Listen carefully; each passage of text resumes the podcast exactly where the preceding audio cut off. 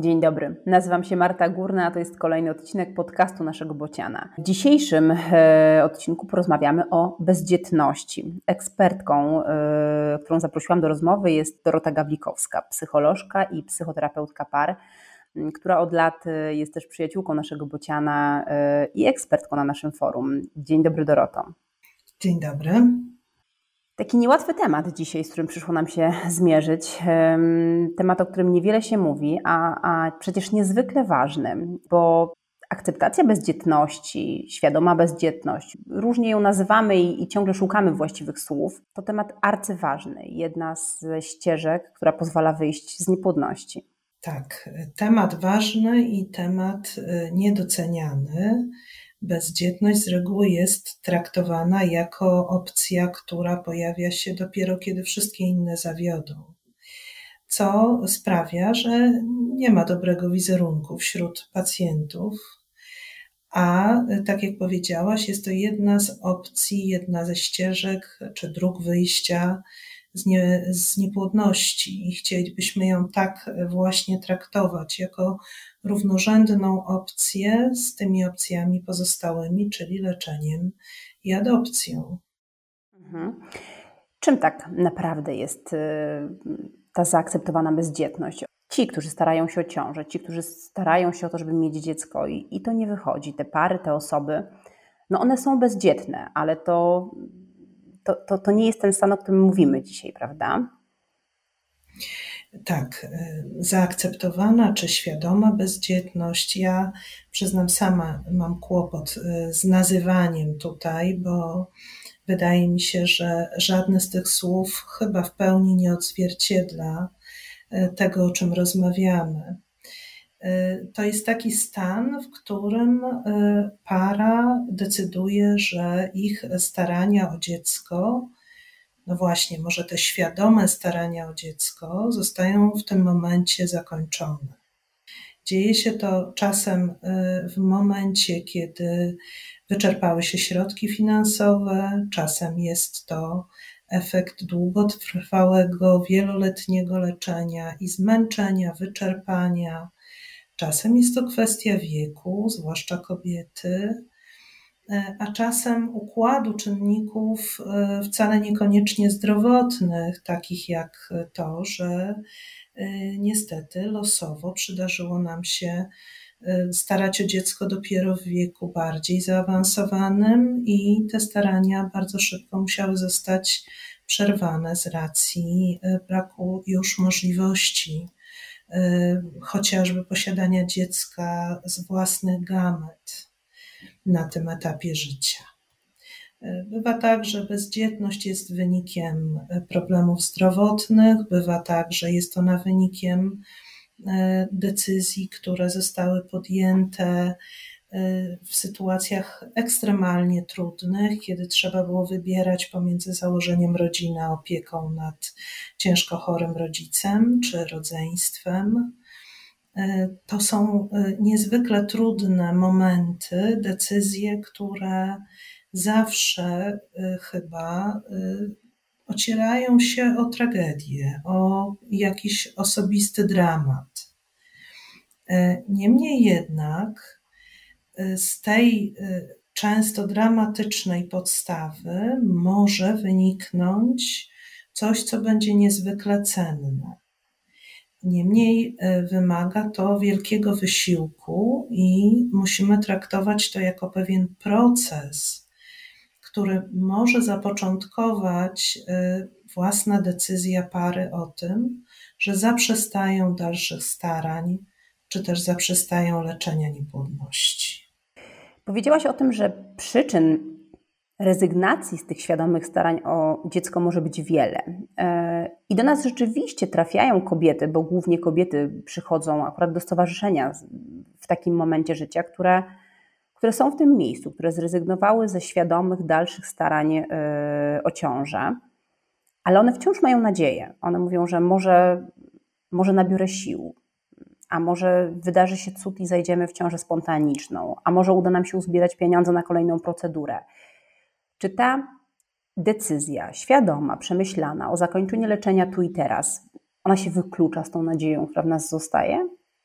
Myślę, że zdecydowanie nie.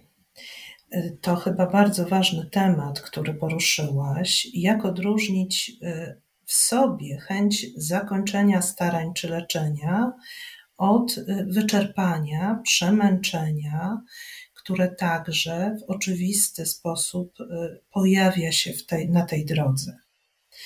I myślę, że w pierwszej chwili dla samych osób zainteresowanych ma prawo w ogóle nie być to jasne.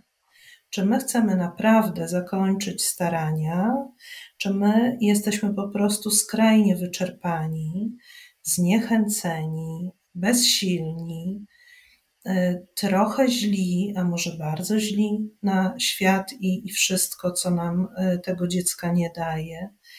I mówimy sobie, to ja już mam dość i więcej się nie chcę leczyć. E, I często w takim momencie nadzieja jest równoległym towarzyszem tego procesu.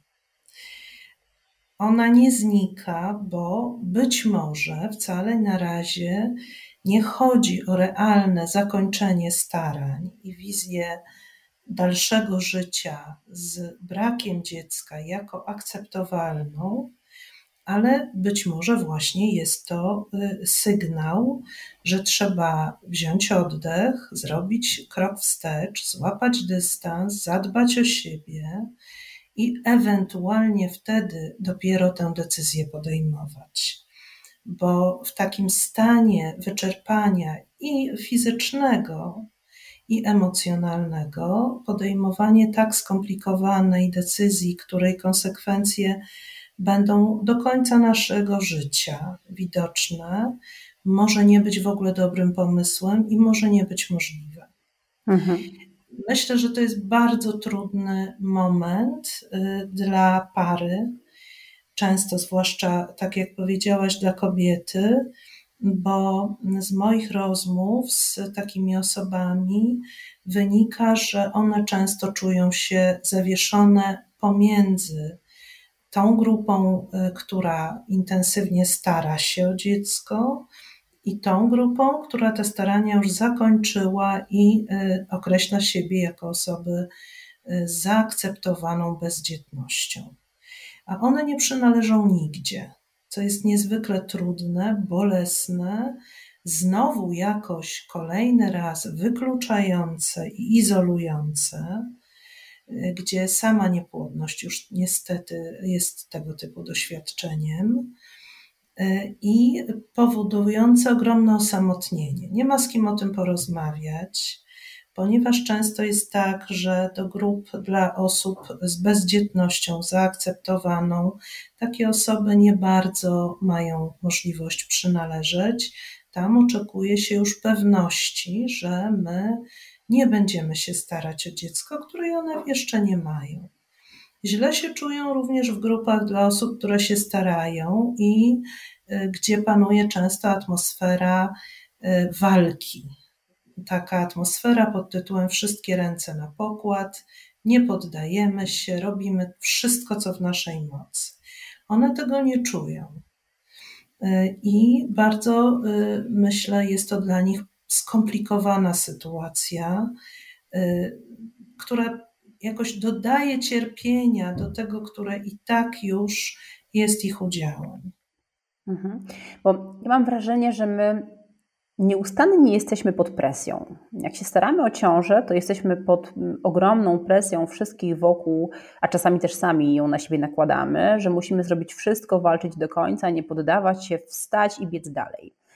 Potem się okazuje, że jak staramy się sobie z tym poradzić i przejść na stronę takiej właśnie zaakceptowanej bezdzietności, to wywierana jest na nas presja, że ta decyzja musi być ostateczna i nie ma od niej odwołania i nie mamy prawa w ogóle myśleć o tym, że jakaś tam gdzieś furteczka kiedyś może się otworzy. No i w końcu my już same na siebie nakładamy tą presję, że my musimy się zdefiniować, że my musimy się określić. Tak, i myślę, że to jest bardzo ważne, że tę presję finalnie sami na siebie y, nakładamy. Jeżeli czujemy ją najpierw na zewnątrz, to potem zaczynamy y, sami sobie to robić. Y, trudno się dziwić, że to następuje, ale to nie pomaga, dlatego że proces, no właśnie, proces akceptacji bezdzietności to jest coś, co trwa, myślę, przez całe życie człowieka. Y, trudno mi sobie wyobrazić taką za pomocą decyzji zaakceptowaną bezdzietność, która dokonuje się w jednej chwili. Już dojrzeliśmy, wyczerpaliśmy możliwości leczenia, przegadaliśmy, od jutra będziemy bezdzietni, bez cienia wątpliwości. Nigdy nie zdarzyło mi się widzieć takiej sytuacji i również e, w literaturze, którą czytam, nigdy nie słyszałam, żeby taka sytuacja była opisana. To jest proces, a jeżeli jest proces, to ten moment decyzji, może zostaniemy bezdzietni, jest początkiem drogi. I my mamy prawo tą drogą podążać we własnym tempie. To może być tak, że idziemy nią, a za chwilę pojawia się jednak jakaś ścieżka w bok, którą jednak spróbujemy podejść parę kroków. Może na niej zostaniemy, może wrócimy na główną drogę. A może cofniemy się jednak i jeszcze raz rozważymy pewne rzeczy, które już uznaliśmy, że są dla nas zamknięte i niedostępne. To y, tak wygląda, ma prawo tak wyglądać. I trudno jest oczekiwać od y, pary, aby y, szła tą długą, jasną, prostą w swoim kierunku wyznaczonym w jednym konkretnym momencie. Myślę, że rzeczywiście jesteśmy pod presją. We współczesnym świecie, nie tylko w leczeniu niepłodności, jest taki trend, że jeżeli jakieś rozwiązania są dostępne, to należy z nich skorzystać. Tak jakby odbierało nam to pewną wolność wyboru, która zawsze powinna być bazą. To, że istnieje procedura in vitro, dawstwo gamet i zarodków, adopcja, to nie jest wyrok, to jest opcja. My możemy to rozważyć i zawsze warto to zrobić, ale nie musimy podążać tą drogą do ostatniej gamety, do ostatniej złotówki, czy do ostatniej y, sił wszystkich, które, które w sobie jeszcze mamy. Mamy prawo z tego się w każdym momencie wycofać, ale też ta presja może powstać, kiedy taka osoba, y, która twierdzi, dobrze, to chyba już jest koniec, staje przed grupą, która nie do końca może sama jest pewna swojej ostatecznej decyzji. I e, w takiej rozmowie, czy mówiąc wprost, w konfrontacji z kimś, kto ma wątpliwość, czuje, że ich własne wątpliwości odżywają. I zaczynają e, przeszkadzać, być trudne to jest złość, na przykład y, na tę osobę, bo no, dopóki ona nie zaczęła mówić, że jeszcze nie jest pewna, to ja już w zasadzie wiedziałam. A jak ona zaczęła zastanawiać się i mówić, że no prawie pewna jest, ale jeszcze z mężem rozważają i tak dalej, to moje wątpliwości odżywają. Więc niech ona najlepiej przestanie mówić. Może niech zniknie, może niech wróci, jak już będzie pewna. Y, no i niestety y, to sprzyja osamotnieniu osób, które są gotowe, a jest to akt odwagi, powiedzieć o sobie, że one pewne jeszcze nie są. A co to jest za miejsce? To, o którym rozmawiamy, to kiedy mówimy, kończymy te starania intensywne w tej chwili, kończymy leczenie, zobaczymy, co będzie dalej. To jest odpoczynek, to jest y, czas na regenerację, czy to jest może właśnie wstęp do tego procesu, o którym rozmawiamy? A może to jest wszystko? Może to jest jednocześnie czas odpoczynku, dystansowania się, regeneracji, po to, żeby zdecydować, czy bezdzietność jest dla nas. Może to jest y, czas na to, żeby rzeczywiście jeszcze do leczenia wrócić. Może to jest też czas oswajania się z ogromnie trudną decyzją, która jest przed nami, na przykład o korzystaniu z gamet dawcy. To, to może być e, wszystko i e, każda z tych możliwości. Ważne jest dla mnie, żeby to nie była taka poczekalnia, w której znów jesteśmy sami. Ja, mnie się marzą takie możliwości spotkania innych takich osób, które czują podobnie. Czyli taka grupa wsparcia dla osób, które nie wiedzą, które się zastanawiają, które odpoczywają, myślą y, i y, których nikt by za to nie karcił i nie wywierał na nich presji, że one mogą nie wiedzieć.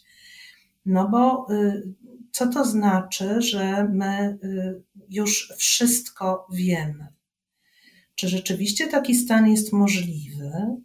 Czy osoba, która decyduje się na bezdzietność, mając załóżmy 40 lat, jest w stanie w 100% przewidzieć, że y, ta y, sytuacja nigdy już do niej nie wróci, choćby w momencie, kiedy okaże się, że w rodzinie, wśród znajomych y, dzieci idą do szkoły, Dzieci zawierają pierwsze przyjaźnie, rodzice o tym opowiadają. Dzieci zdają maturę i wszyscy rodzice przeżywają ten dzień w, otoczeniu. Albo wychodzą za mąż i się żenią. I nasi przyjaciele, nasi, nasze siostry, nasze bratowe y, płaczą na ślubach swoich córek, a my nigdy tego nie doświadczymy. Nie mówiąc już o sytuacji, która jest jakoś najszerzej chyba opisana w literaturze, gdzie w otoczeniu rodzą się wnuki. I my, którzy zostaliśmy bezdzietni, i tego także będziemy jakoś pozbawieni. Czy naprawdę osoba 40-letnia jest w stanie powiedzieć, że ona na 100% przewidziała już te wszystkie sytuacje, które w jej życiu się zdarzą, i jest przekonana, że one jej nie dotkną w przyszłości.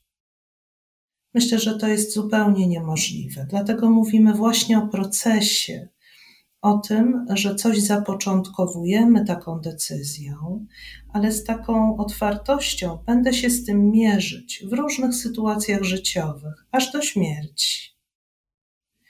I y, będę w jakimś sensie odkrywać, co to znaczy być osobą świadomie bezdzietną w wieku lat 40, 50 czy 80. Dlatego myślę sobie, że tak naprawdę nie ma czegoś takiego jak do końca zaakceptowana bezdzietność. E, że to jest proces akceptacji bezdzietności, to jest decyzja, a nie e, pełnia e, ostatecznej świadomości i akceptacji. I dlatego może y, właśnie te osoby, które mówią wprost, ja jeszcze nie wiem, są jakoś bliżej tego doświadczenia niż te, które mówią, ja jestem stuprocentowo pewny. Nie chcę w ten sposób deprecjonować pewności. Rozumiem, że tak też można tego doświadczać, ale myślę, że bardzo ważna jest otwartość na innych, którzy tej pewności jeszcze nie mają albo w ogóle nie są gotowi ją jej y, doświadczyć. Ale im dłużej o tym rozmawiamy, tym e, bardziej wybrzmiewa to, że ten proces to jest niełatwa droga. Zdecydowanie nie jest to łatwa droga. Ja myślę, że już niepłodność y, w pierwszym momencie diagnozy ustawia parę na bardzo wyboistej drodze. Jaka ta droga dalej nie będzie? Ona niestety nie będzie łatwa. Bycie rodzicem dzięki in vitro w Polsce nie jest łatwe. Bycie rodzicem dzięki dawstwu nie jest łatwe. Bycie rodzicem adopcyjnym, bycie osobą bezdzietną to wszystko są procesy, które nie są łatwe. I y, ja myślę sobie, że y, niestety zdanie sobie z tego sprawy może brzmi z początku niezwykle pesymistycznie, ale też bardzo nas urealnia.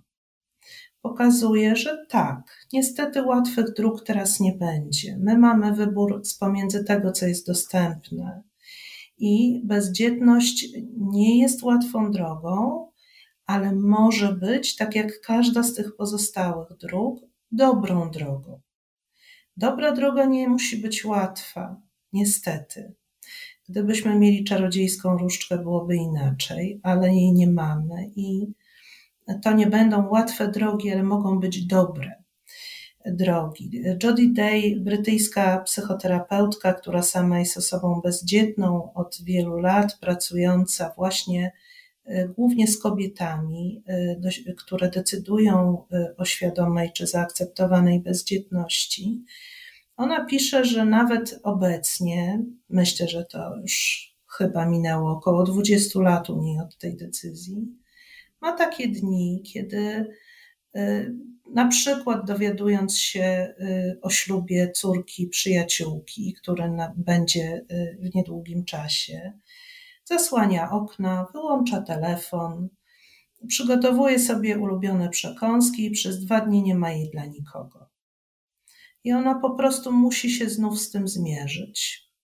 Mimo, iż jest osobą niezwykle świadomą, autorką jednej z najlepszych książek na temat tego, jak próbować e, wejść w proces akceptacji bezdzietności. I sama pracuję z takimi kobietami w, od wielu lat. Ja myślę, że to pokazuje bardzo wyraźnie, że ten, ta droga to jest droga, a nie coś, co ma jak, jakiś koniec, po którym następuje jakiś happy end. Y, ale też ona pisze dalej, że po tych dwóch dniach odsłania zasłony, włącza ten telefon i wraca do życia, co jest niezwykle ważne. Y, to nie kończy się na tym, że y, ona zostaje w tym ciemnym pokoju. I myślę, że tak to może wyglądać. Ale takie dni może mieć każdy z nas. W dowolnych, ważnych, wrażliwych punktach naszego życia. To może być moment dla rodzica, który ma dzieci dzięki in vitro, kiedy usłyszy jakąś y, kolejną obraźliwą uwagę na temat dzieci, które się urodziły dzięki tej procedurze gdzieś w telewizji. To może być moment, kiedy dziecko poczęte dzięki dawstwu y, będzie chciało odnaleźć swojego rodzica i nie będzie mogło z powodu anonimowości w Polsce i będziemy na przykład razem z nim cierpieć, wiedząc o tym. Tak, to nie są łatwe drogi.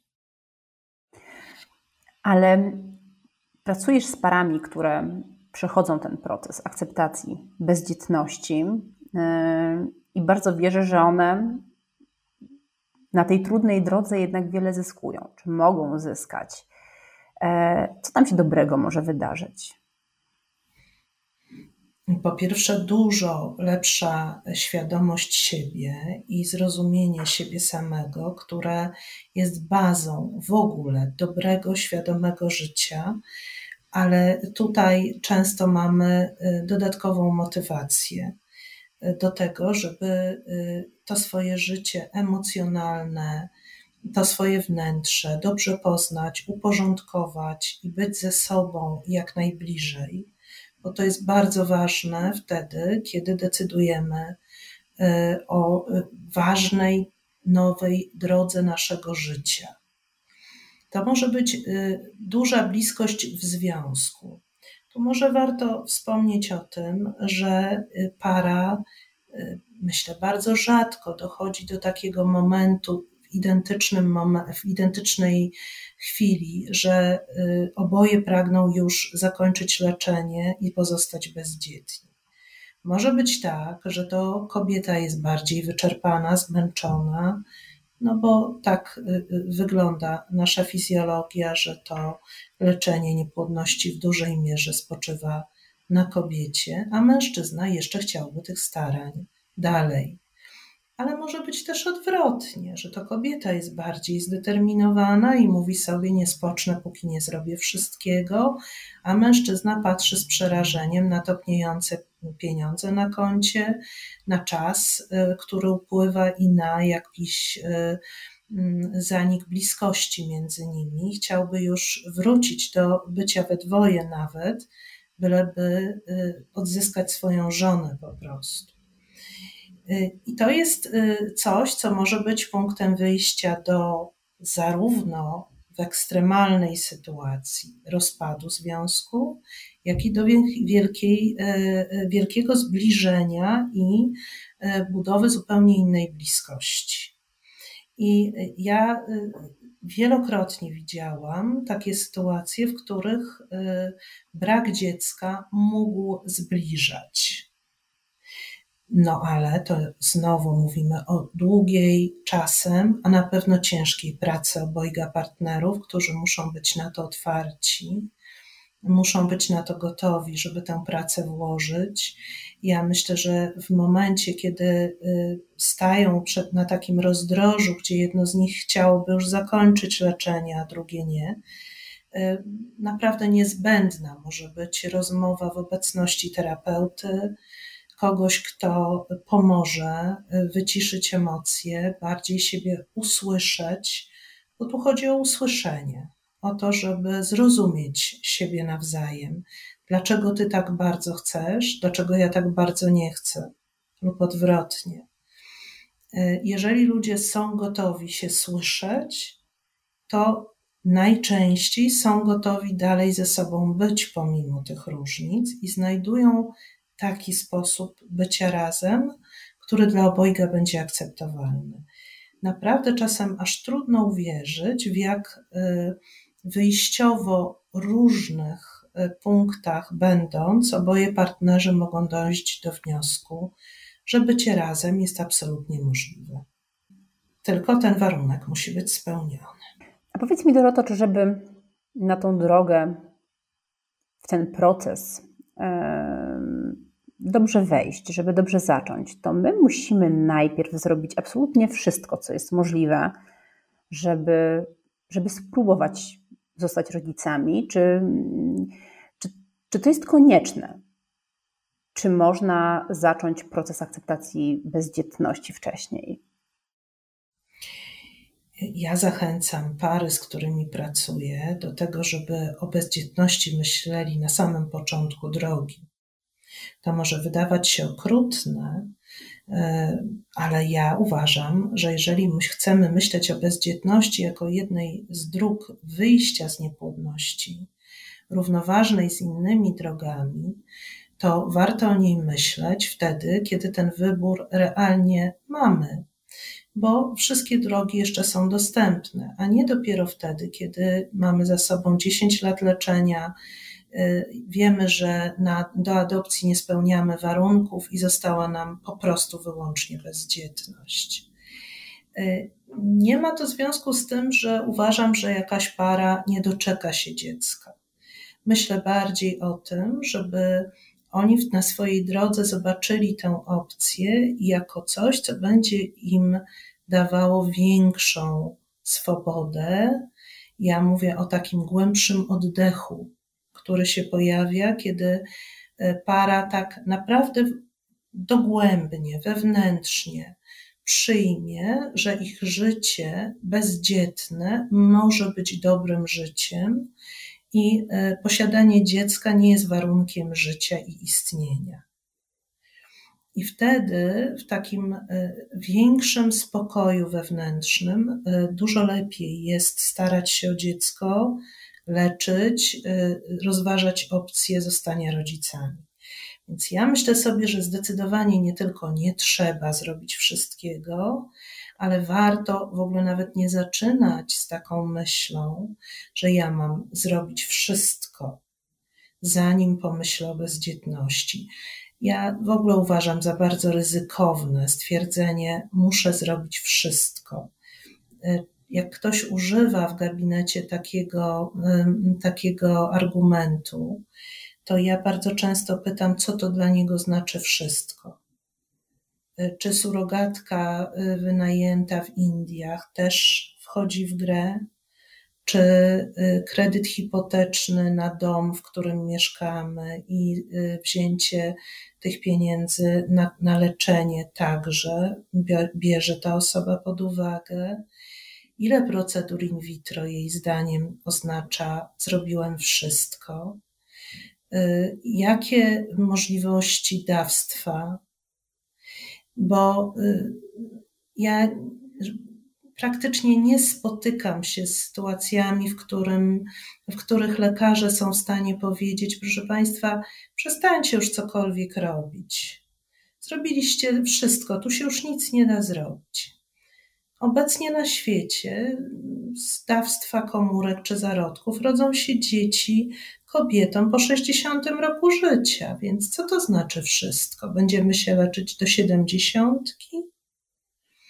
E, ja myślę, że to jest bardzo ryzykowna strategia, potwornie wyczerpująca i taka, która emocjonalnie zawsze da się podważyć i zanegować, bo jeszcze tego żeśmy nie próbowali.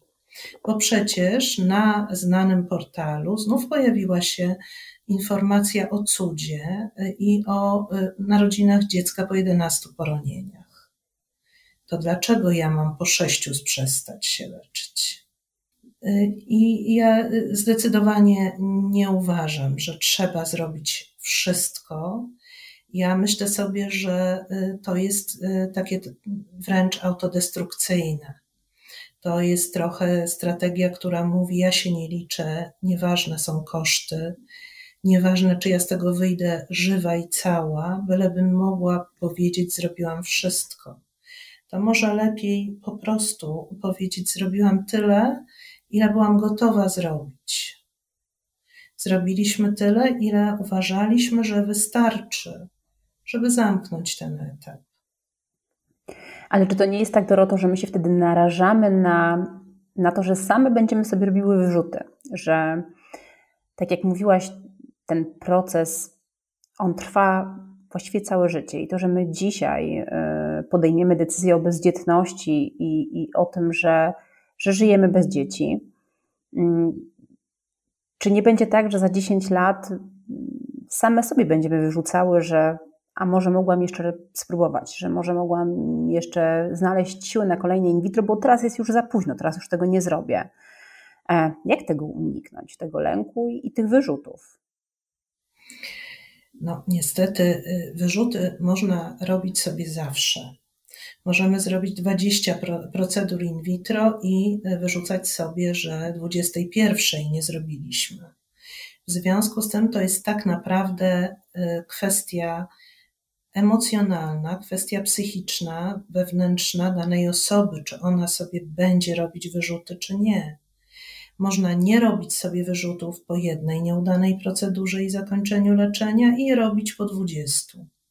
W związku z tym ja y, bardzo zachęcam osoby, które czują, że te wyrzuty ciągle sobie robią, do tego, żeby skonsultować się z terapeutą w takiej sytuacji i zastanowić, dlaczego ja to sobie robię bo to jest znów coś, co mogłobyśmy nazwać taką autoagresywną y, próbą poradzenia sobie z y, problemem, próbą wywarcia na siebie jeszcze większej presji, żeby tak naprawdę nigdy może nie zakończyć tego leczenia.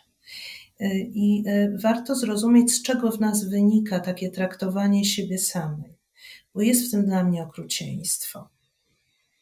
E, czasem e, słucham osób, które mówią: Ja jeszcze nie zrobiłam wszystkiego, i naprawdę doświadczam i lęku, i e, żalu, i smutku, ale też bezradności. Jak im pokazać, że to, co zrobiły, to jest bardzo, bardzo dużo, bo one tego nie widzą. Dla nich jest zawsze za mało. I to jest pewna cecha tej osoby, nie sytuacji. Doroto, czego? Ja w ogóle nie wiem, czy to jest pytanie do Ciebie, czy, czy może powinniśmy je zadać naszym słuchaczom i słuchaczkom. Czego potrzebują osoby, które, które są właśnie w takim momencie, w takim momencie odpuszczenia, odpoczynku, być może myśli o tym, żeby, żeby wybrać tą bezdzietność jako tą naszą opcję wyjścia z niepłodności. E, i te, które, które nie wiedzą właśnie, co ze sobą zrobić, gdzie, gdzie szukać pomocy, gdzie szukać wsparcia, bo, bo wszędzie się czują nie na miejscu. E, no ja mogę odpowiedzieć na to pytanie tylko z perspektywy gabinetu i moich doświadczeń z tymi osobami, ale rzeczywiście chyba najlepiej odpowiedziałyby one same na nie. I myślę, że może warto, warto właśnie o to zapytać, czego Państwo potrzebujecie na tym etapie.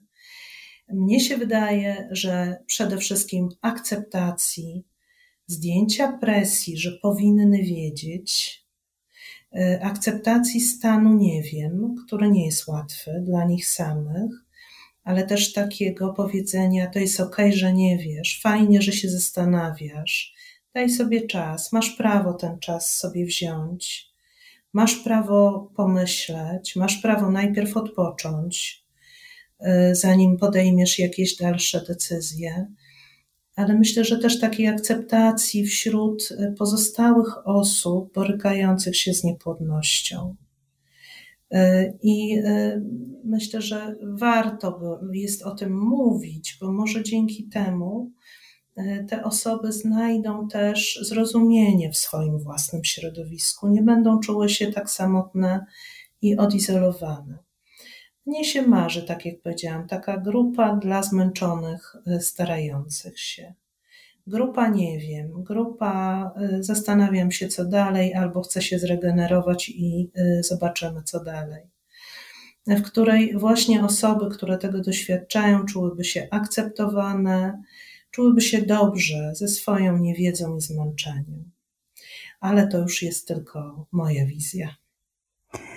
Mm, ale to dobrze robić wszystko, żeby takie wizje mogły się e, spełniać i żeby takie rzeczy mogły się dobrze zadziać. Mm, jeżeli nas słuchacie i, i sami doświadczacie tego stanu, nie wiem, albo tego stanu odpoczywam, to fajnie, jak dacie nam znać, czego potrzebujecie i, i, e, jak sobie wyobrażacie, mogłaby wyglądać taka pomoc. Może faktycznie jakaś grupa wsparcia, może jakieś szersze działania zawsze możemy usiąść i zastanowić się, co można zrobić takiego, żeby, żeby Wam było jak najłatwiej. Doroto, bardzo dziękuję Ci za tą rozmowę, niezwykle ważną, choć niełatwą. Moim i Waszym gościem była Dorota Gawlikowska. E, raz jeszcze wielkie dzięki, Doroto. Dziękuję bardzo. Do, Do usłyszenia. Za możliwość nagrania naszych podcastów dziękujemy naszemu partnerowi, firmie Merck.